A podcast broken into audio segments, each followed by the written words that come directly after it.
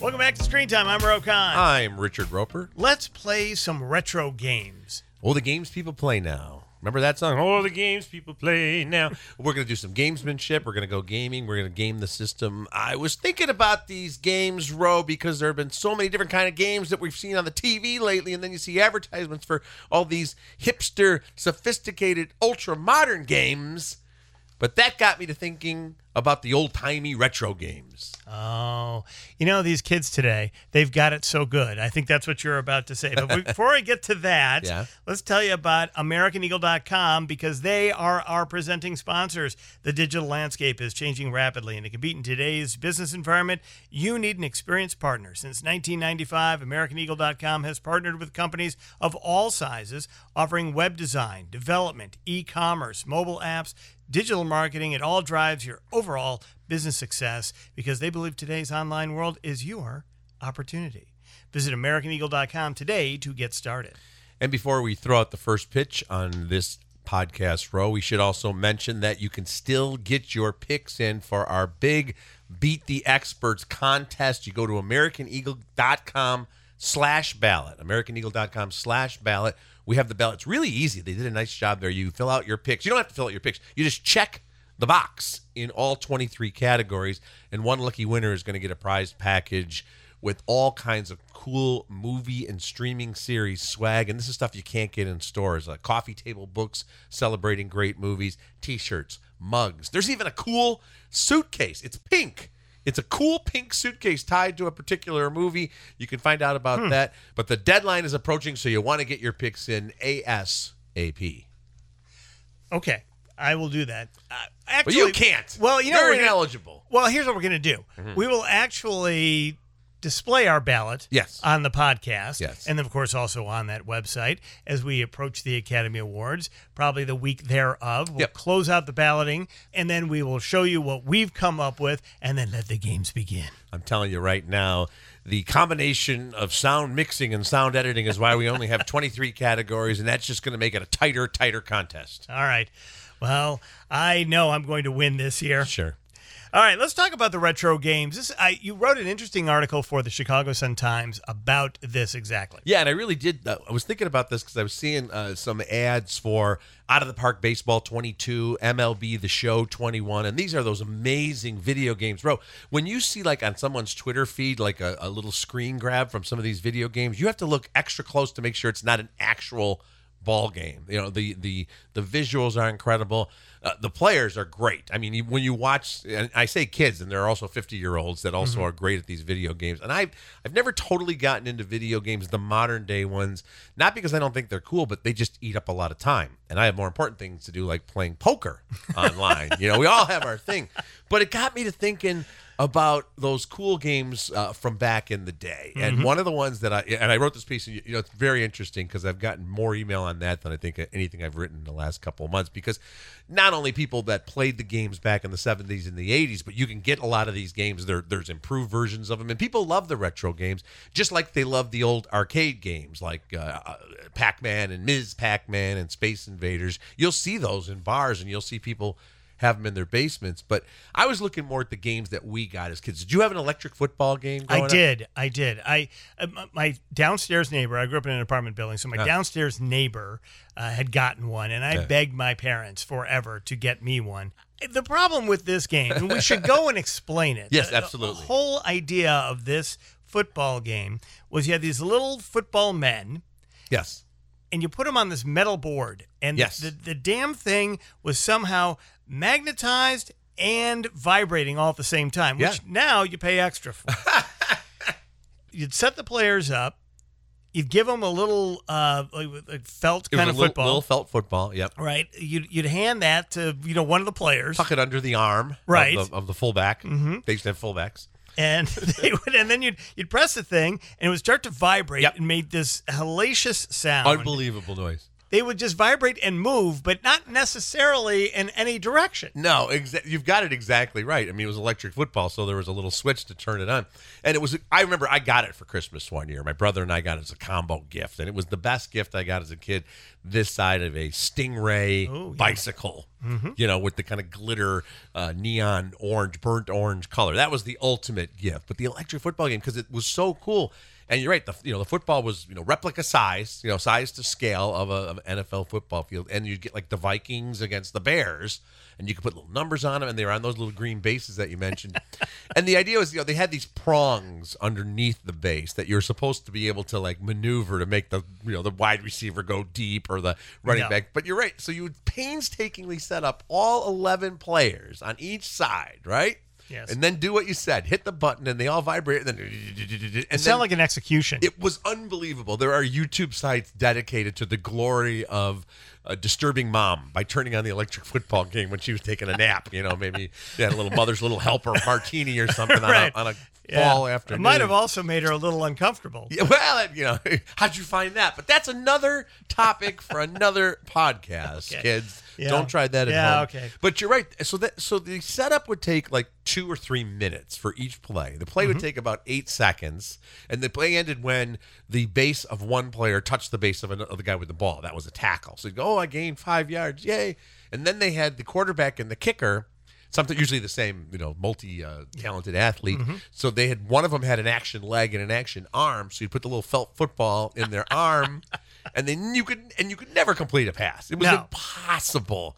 I mean, Patrick Mahomes as a kid would have had like a 32 percent completion rate, or the ki- and then the, you know the little field goal. Nobody made a field goal, and then you if you'd kick the little felt football and it would get lost in the shag carpeting, and then you'd have to see if there was another one somewhere in the box. And the most dangerous thing is if the dog ate the pieces. Oh, jeez, yeah. Because if the dog, because those pieces, you know, there were like magnets and there was all this other stuff, and Yeah. it was just, they get clumped together. and it Yeah. was- I, I just cannot imagine, you know, how many canine were lost in Oh, this game. jeez, yeah. Where what happened to Bingo? He went to the farm. Don't worry about it.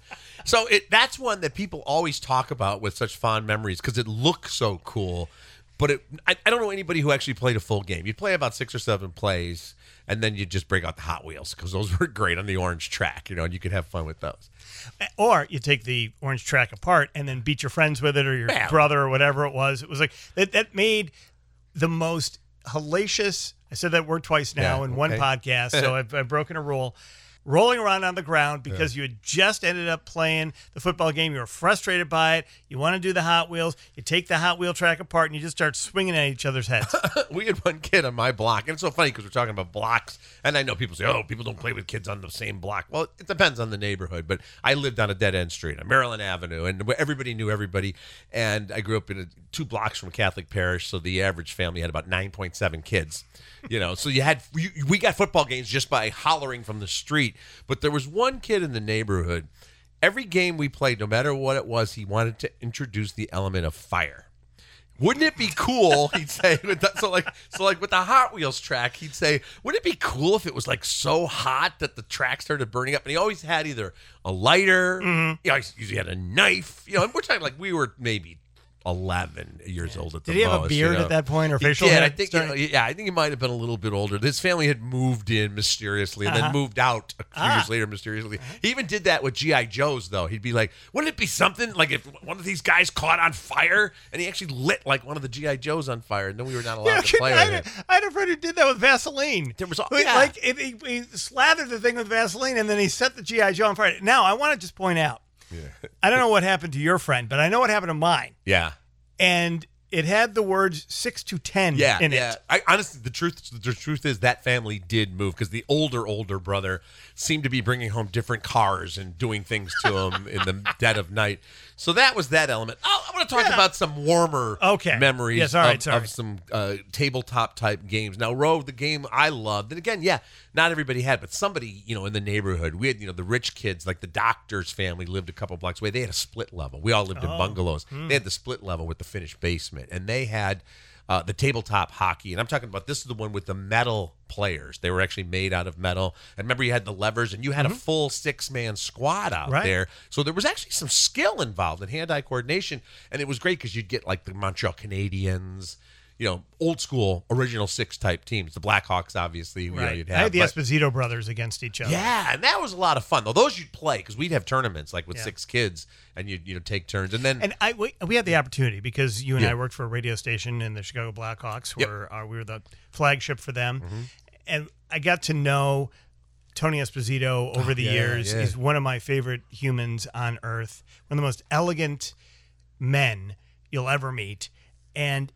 I said to him once, I'm like, I just can't believe I'm sitting here with you because I used to play Esposito versus Esposito tabletop hockey, and he leaned over, he grabbed my arm. I never got a dime for that. oh man, that's so. Oh my god, that's amazing. He should have gotten a couple of. I, maybe he that. did or he didn't. I don't know, but it was just a great way Never of got a dime. For, that's Yeah. great. And then yeah, for for like my family, for example, a lot of others, you might not you already had electric football. I wasn't going to get all the tabletop games, but then there was sure shot hockey, and that was the little blue plastic. You know, miniature version of that with just two players on each uh, team on the rink. Right. They were like red and yellow, and then you just had little knobs and levers. So the scores of those games would be like forty to sixteen. Yeah. because you scored almost every time with the little marble puck. The other one though that was difficult to score was do you remember basket? And it was actually bass ket like that, like two K-E-T, words. yeah. And that was the little tabletop game where they had like the dimpled court and uh, the holes in the court with a ping pong ball would land in a hole, and then you had the spring levers, and you'd have to launch that toward the basket. I had it. I think I tried to launch a, a goldfish out of that once, or Oh, jeez. tadpole, or one of those. It was surprisingly satisfying when you would actually Yes. make a basket with It that. really was because the the spring levered launcher things were very tightly coiled, so you had to have a really like surgical touch because a lot of times they'd go over the backboard, down the steps, and land in you know your your dad's newspaper as he was trying to read, you know Don Draper style or his martini. But they really were fun as little kids because that a lot of these games it would say ages like four and up. Yeah. you know they weren't that sophisticated. So when we were maybe seven or eight years old, you could you could kill a couple of hours on Yeah. a snowy afternoon playing basket or sure shot hockey and kind of get lost in the games. I actually liked that other football game where you had these cards and one was on offense and one was on defense and then you came up with it was it Monday Night Football is that what it Might was have called been, yeah. and you you put the cards in and then you slid a lever over for your play Yeah. and then your opponent slid a lever over and that actually then put a matrix together Yeah. on the field you press a button it light up the matrix and would let you know what was going on you had Yeah. to move your your players back and forth like loss of five yards Yeah. or completion for a touchdown or whatever it was That was sort of like a forerunner to fantasy football, Right. really. And Strat-O-Matic baseball was the same kind of thing where you got all these player cards and it was that was tied to a roll of the dice, three dice. So, for example, in the 70s if you had a powerhouse team like the Cincinnati Reds, you know, your Johnny Bench card, there would be a lot of the rolls of the dice would be a home run or a double, but if you had, you know, somebody who was a weaker hitter, you'd strike out. So you kind of you could draft your own team. And there really was a lot of strategy in Strat-O-Matic. And I know all of those Strat-O-Matic baseball and football over the years have become increasingly sophisticated online versions. There's conventions. I mean, these are like people who can't get into the nerd club because they're too nerdy. play like Strat-O-Matic baseball. Well, there's a whole movement now of going back to the board games. Yeah. Oh God. I yeah. I have a friend who is absolutely convinced that she is the greatest Monopoly player of all time, and must then somehow comes over to my house and goes, "Let's play Monopoly." And I'm like, I I don't even I. I- I used to cry endlessly when I played Monopoly against my parents. As soon as I was wiped out, and I got wiped out all the time, and I would sit there and I'd go, "Listen, you people do business. You understand money. I don't understand any of this. How am I supposed to be able to keep up? How was I supposed to know that Ventnor was a bad investment?" A lot of things happening. in Yeah, there was a lot going on there. So, child. Yeah. so she came over and she was like, "Hey, she brought a Monopoly game, yeah. yeah. and she's like, we're gonna play this game." And I'm like, "Listen, you something, I'm gonna cry." And I tried to get drunk while I was doing it, so I didn't. I, I didn't get like emotional about it, yeah. And that was the worst thing that And could as soon as it was time to get a utility or something, you you had flashbacks. Right, and then everybody has their own rules for Monopoly. Well, Right that's true, yeah, yeah. What, what does parking mean? What does go to jail mean? What is this? And then the rules kept changing. I literally took the board and I just slid it past her. I go, pack that up, and uh, I'll see you next week. That's funny you mention that too, because all those board games, there, they came with a very long. Usually, it was the inside of the box. It would be the whole length of the box would have all the rules, and nobody read the rules except for that one geeky cousin who would say, "Ah, ah, ah! I guess you're not aware of the fact." That according to subsection two, what you did, you can't pass go. You cannot collect your money. But that has happened a lot during the pandemic. A lot of people have taken up board games and jigsaw puzzles as well. But give me Strat-O-Matic baseball or sure shot hockey over electric football any day of Oh, the week. For sure. All right, we're gonna have the Thursday three, and what not to watch? Yeah. a new feature of the Roe and Roeper We're too, podcast. we were too nice. That was the feedback. So we're going to satisfy. Like, I like when you dump on stuff too. Okay, you got it. All right, you ready? Well, we're not going to dump on this because, quite honestly, we'd like to welcome a new sponsor. Oh, nice. To Screen Time with the Roe and Roeper, Portillo's. Portillo's is known for their famous Chicago hot dogs with all the freshest and tastiest ingredients, right down to the poppy seed bun, and of course, their legendary chocolate cake. But that's just the beginning. The menu is bursting with mouth-watering variety of favorites from charbroiled burgers, Italian beef sandwiches. By the way, I just just as an aside, hmm. it is by far the best Italian beef you're going to find Great. in Chicago or anywhere else in the nation where Portillo's now is. It's a Chicagoland favorite since 1963. Portillo's also has locations throughout the Midwest and in Florida, California, Arizona. Order for curbside pickup or delivery today or ship Portillo's anywhere in the US of A by ordering at portillos.com. It's P O R T I L L O S dot com, portillos.com. Uh, what do you want to do first? Shall we crap on something first, or should we tell people what the best three things coming up this weekend? You know, now that I think about it, why don't we start off with what not to watch Yeah, so we let's can end that. on a positive note Okay. and give some good recommendations to folks. Okay. What should we not be watching? There's a movie coming out called Voyagers from the same writer director that did the Divergent series. He did a movie called Limitless with Bradley Cooper. You Mm-hmm. Yeah. might remember that one where he took the magic pill and then Right. things went super super fast. I never understood any of those movies. No, but but but very stylish stuff, and that's Mm-hmm. the case with Voyagers. Now, now, Roe, I'm I'm telling you not to see this movie. Okay, Okay. I'm giving you this negative review, but I got to tell you, it does have an intriguing premise. Okay, we've seen this story a million times. It's set in a dystopian future where man has pretty much destroyed the planet. So now we have to find a planet way out there, right, to colonize. Like it's going to take 80 years to get there. And what do they always do? They they put the crew in a hyper sleep chamber, uh-huh. right? So that Right. then when it, they wake up, mm-hmm. They're sti- there. they're still 30 years old. All their Right. loved ones Like back a- home are dead. Like you're a five year old in the car and you finally got there. Yeah, yeah, You know, they always that's always the way they do it. And almost every sci-fi movies, they because they can't. Like, if you put them on board when they're 30, they'd be 150. They'd be dead. So hypersleep. This movie says no, no, no. That's not the way we're going to do it.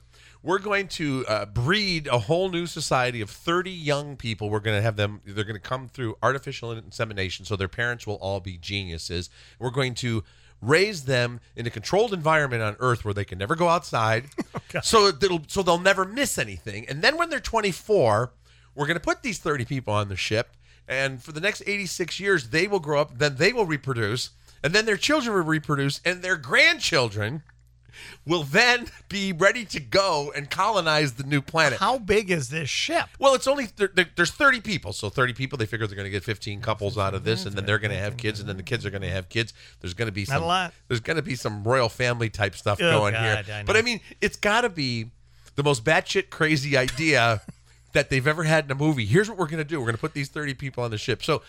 I thought at first it could be like a great B movie, but then it just devolves into like a Lord of the Flies type thing. So do not check out Voyagers. It is notable though. Uh, Colin Farrell's in there. He's the only grown up Love on him. the ship. He's the mentor to the kids. And Lily Rose Depp, Oh. daughter of Johnny Depp, Yeah. who's really uh, becoming a terrific actress, and she's she's beautiful. But you can see like her father's face. You know what I mean? There's I know. certain children of actors Yes. who, even though she's got her own style and everything, you're like that. If you said, look at the cast of this movie, which one is Johnny Depp's daughter?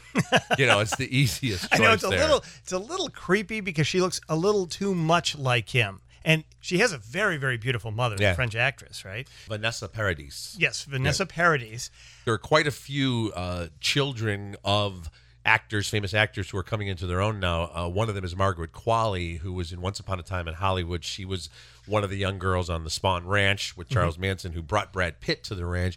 Uh, her mom's Andie MacDowell, and you can see that in Oh, her yeah. face too. But Oh, she's yeah, uh, Margaret Qualley. I think of the whole group of actors coming up who have famous parents, might be the best of the bunch. Roe. Ooh. Lily Collins. I'm going to go with Lily Collins. Okay, maybe Lily. Okay. All right. And what else should we not watch? Oh man, this one is such a disappointment. It's called Thunder Force. It's coming out on Netflix, and it stars Melissa McCarthy and Octavia Spencer as two women who were best friends growing up, and they live in a Chicago where there are these bad guys called the Miscreants, and they have superpowers and they're doing bad things in Chicago. And these two develop their own superpowers to become Thunder Force and take them on. So it's kind of a parody of the superhero movies. Uh, but a lot of cheap physical gags. And we just talked in the recent podcast about movies that are filmed in one place and set elsewhere. And Yeah. this one's uh, set in Chicago. It is so obviously Georgia throughout. And they make references. They keep talking about the Bears and the Cubs. And they even talk about the Super Bowl shuffle.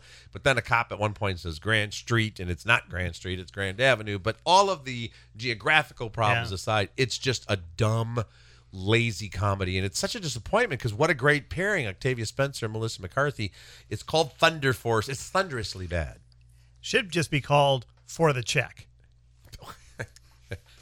All right, it's too bad because I love Melissa McCarthy. I love both of them. i do too yeah why- and they're, and they're why would great they do something together bad? the vehicle is just uh it's a, a, a clunker Okay. All right, the Thursday three. So we're turning around. Now we're going to talk about three things you should see this weekend. Yeah, The Nevers is very interesting. This is an HBO sci-fi horror thrillers. It's set in they love to set stuff in like 1896 London. There's always stuff going on in that, you Did know, you notice it's never 1896 anywhere else no, except it's for London? I think because London had so much going on in real life there, it's so much sophistication, but still that kind of the chance that Jack the Ripper could be lurking around every corner. And this plays off of that. The creator of this is uh, Joss Whedon, who did Buffy the Vampire Slayer and a lot of other shows, and has been recently under a lot of fire for criticism for how he has behaved on sets. Yeah. And in fact, they HBO is not really promoting the fact that he created this, but it has the look of his types of shows. You know, very very visually arresting. I'm, I am recommending this just to make this clear. This is part of the Thursday three. The setup here is again, there's a group of people who have been touched by a supernatural element. They call them the touched. It's mostly women, and they're considered outcasts, but they're really mostly doing good. It's basically the X Men. We've got mutants, Yeah. and we got the humans who are afraid of them, who want to see them killed. But man, they go into some really crazy stuff. This is super violent, and also they go with the full HBO Game of Thrones thing here because there's one guy in the series who's just this hedonist beyond belief, and he has a social club which is basically making Eyes Wide Shut look like the Rotary Club. So there's uh, prolific nudity, Yeah. and, and he even brings in the element of like, hey, let's bring in some of these supernatural people. They'll be really fun in bed. Yeah.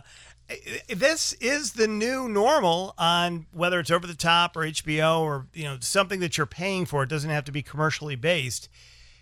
A lot of very realistic sex. I mean, it's almost like Pornhub. It would be NC 17 theatrically. And it's interesting because back in the 70s and 80s and into the 90s, there were all kinds of R rated movies, theatrical films that mm-hmm. had not just violence, but a lot of.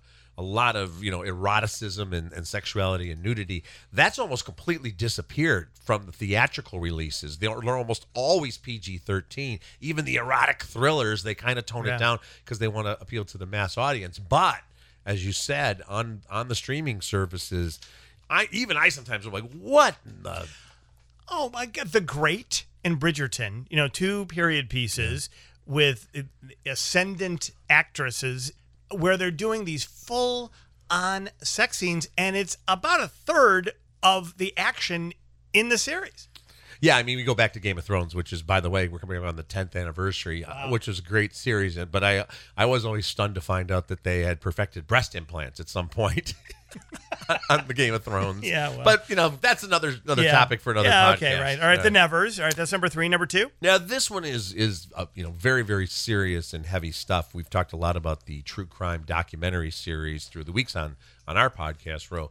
This one is currently playing on IMDb TV. IMDb is the movie database, but also now producing and releasing their own Mm-hmm. And where do we stuff. find that? You, you know, you Google it, you might already have it. You know, it's bundled with a lot of things, so it's not as, as inaccessible as you might think. This one's called Moment of Truth, and it's a five-part documentary series about the murder of James Jordan, the father of Michael Jordan, who was murdered in 1993 Uh, of course, this was a case that attracted incredible attention. Roe, you remember at the time we were covering this because James Jordan was like Michael Jordan's best friend. He had gone missing for a long time before it was even reported, and then the authorities found his body in a swamp, and they quickly uh, ascertained that they had two suspects, uh, Daniel Green and Larry Demery, and the the trial went by pretty quickly too. I think it was just you know a couple of hours, and the jury convicted them. There were you know there was an infamous video of Daniel Green, one of the suspects, wearing a watch and a ring that Michael Jordan had, had given to his father. But Roe, what this documentary series gets into is the fact that the jury convicted uh, Daniel Green mainly on the testimony of Larry Demery, who struck a deal with prosecutors so he wouldn't get the death penalty. So Larry Green has always been identified as the trigger man, and Demery was kind of just the you know the unwitting accomplice. They wanted to rob somebody. Uh, the documentary makes a very strong case that it was the other way around, or that Daniel Green wasn't even there on the night, on the moment the murder occurred. He was definitely an accomplice after the fact. You know, driving the stolen Lexus Had and the wearing the jewelry and fencing all the stuff and everything. But there were a half dozen eyewitnesses who said there was an all night party that they were both at. Demery left and came back hours later. Green never left the party. All kinds of holes in the case. It's a fascinating deep dive into the investigation and this county where the case occurred. There was all this racial divisiveness. It's about a third white, a third black, and a third Native American, and very, very violent county, a lot of corruption in the sheriff's office. And then when they go through the case itself and all the appeals, and there's kind of an Erin Brockovich type uh, character who's, you know, who has come to defend uh, Daniel Green. Real life lawyer. Real life this. lawyer, Yeah. yeah. And when you see it, you're like, okay, I mean, again, there's no doubt that these are the two guys who should have been convicted of this crime, that one of them pulled the trigger. But it, you really walk away from it thinking, Daniel Green, who, you know, continues to plead his case to become a jailhouse lawyer, and we know a lot of people who are Right. guilty say It's a little innocent. like making a Yeah. murderer. It really is, but it really sheds a lot of doubt on the case. And at the very least, you feel like this guy should get a second trial, that they got to look into the evidence and the way the case was presented. The prosecutor came dangerously close on several occasions to having a mistrial occurred for things he said that you can't say in a courtroom. So it's called a moment of truth. And it really only the first episode is really talks about Michael Jordan and James Jordan. It's really about this case, you know, and and the suspects. And as you might imagine, you know, Michael Jordan did not, uh, you know, agree to the request for interviews, and they show old clips of him with Oprah Winfrey where he, she asked him, "Don't you want to know why and what really happened?" And he says he'd rather not because it's senseless no matter what, Right. and it's not going to bring his dad back. Right, and there were so many conspiracy theories Yeah, surrounding yeah. that at the time, and it was, it was it was heartbreaking. I know for the entire Jordan family and for Michael Jordan fans who you know, didn't want to believe the conspiracy theories, and they really never held water. They never did, and the circumstances with James Jordan, uh, uh, you know, why he pulled off to the side of the road and what happened after that, all of that is examined in detail, and there are rational and logical answers for all of it. It has nothing to do with Michael Jordan's career. The fact that he then retired right after that. Remember, he said he wanted to play baseball because his dad always loved baseball best. You know, that is true, but it's not because anything Michael Jordan did had anything to do with this case. And finally, in the Thursday three, the one thing you should not miss this weekend. This is another true crime docu series, Roe, but this is one I have to tell you. I didn't know anything about this. Now the series is called "This Is a Robbery." It's a four-parter on Netflix, so you can binge watch this baby one right after another. really fascinating story. In 1990, on March 18th in Boston, so St. Patrick's Day weekend, in the dead of night, two police officers knocked on the door of a very prestigious museum, the Gardner Museum in Boston, told the security guards there, they're just two overnight security guards, that they had received a report of a disturbance. Could you let us in? They let the two guys in. They're not really cops. They bound and gagged the security guards, you know, shackled them to a wall, and then made off with priceless works of art, including a Rembrandt that's worth like a billion dollars. They seem to know exactly what they wanted. They went from one, you know, gallery to the next, taking, oh, there's a Vermeer there, a Rembrandt there, and made off with it. And to this day, Uh huh. Nobody knows where those paintings are, but this really gives you a deep dive and it goes well into the whole structure of organized crime in Massachusetts in the 90s. There's a lot of guys with nicknames and mugshots tied to this and all kinds of crazy theories. It's right out of like the Thomas Crown affair because some people say, "Oh, I know there's a Saudi prince who has the Rembrandt." No, no, no, it's in a basement in a church in Boston. You're crazy. You know, they had to burn all the paintings, but the cast of characters Yeah. are unbelievable in this. It's it's it's the real life Goodfellas. At one point, there's the sister-in-law of one of the suspects, and she claims that when he and he's gone, a lot of these guys are gone through natural or unnatural mm-hmm. causes. But this sister-in-law, who's right out of a Scorsese movie, she says, "Oh no, no, that her former brother-in-law had the Vermeer painting, this famous painting," and she goes, "It was in this foo-foo frame. I told him it's nothing a man should have in his apartment." So it's called This is a Robbery, and it's just beautifully done. Great recreations. They got like a theatrical company uh, troupe to do the recreations of the stuff, so it's like a cut above of the usual shadowy stuff you see. I knew nothing about this heist, but I, I'm going to check this Roe Conn house and make sure that Rembrandt isn't here somewhere. Oh, hey, wait. This is a robbery. It's on Netflix, Yes. four part series. Watch it. That's something to watch. And don't forget, go onto your computer right now. You're probably on it anyway. Try to beat the expert. Not that I'm an expert, but Richard is an expert. And the Academy Awards are coming up in just a couple of weeks. This is an opportunity to have fun with the ballot, and you could win an amazing prize package as a result of it. All of that is at AmericanEagle.com slash ballot. Yeah, I mean, the prize package is only worth slightly less than what they got, and this is a robbery when they took that Rembrandt. It's good stuff, man. That, by the way, is in my basement. That that pink suitcase or whatever the hell that thing is. All right. The Roe and Roeper Podcast is brought to you by AmericanEagle.com Studios. AmericanEagle.com is a full service global digital agency providing best in class web design, development, hosting, digital marketing services, and so much more. Visit AmericanEagle.com for more information. Executive producers for Screen Time with Roe and Roeper, Renee Nelson, and Tim Elanius. Our music and production director is Brian Altimer. See you next time.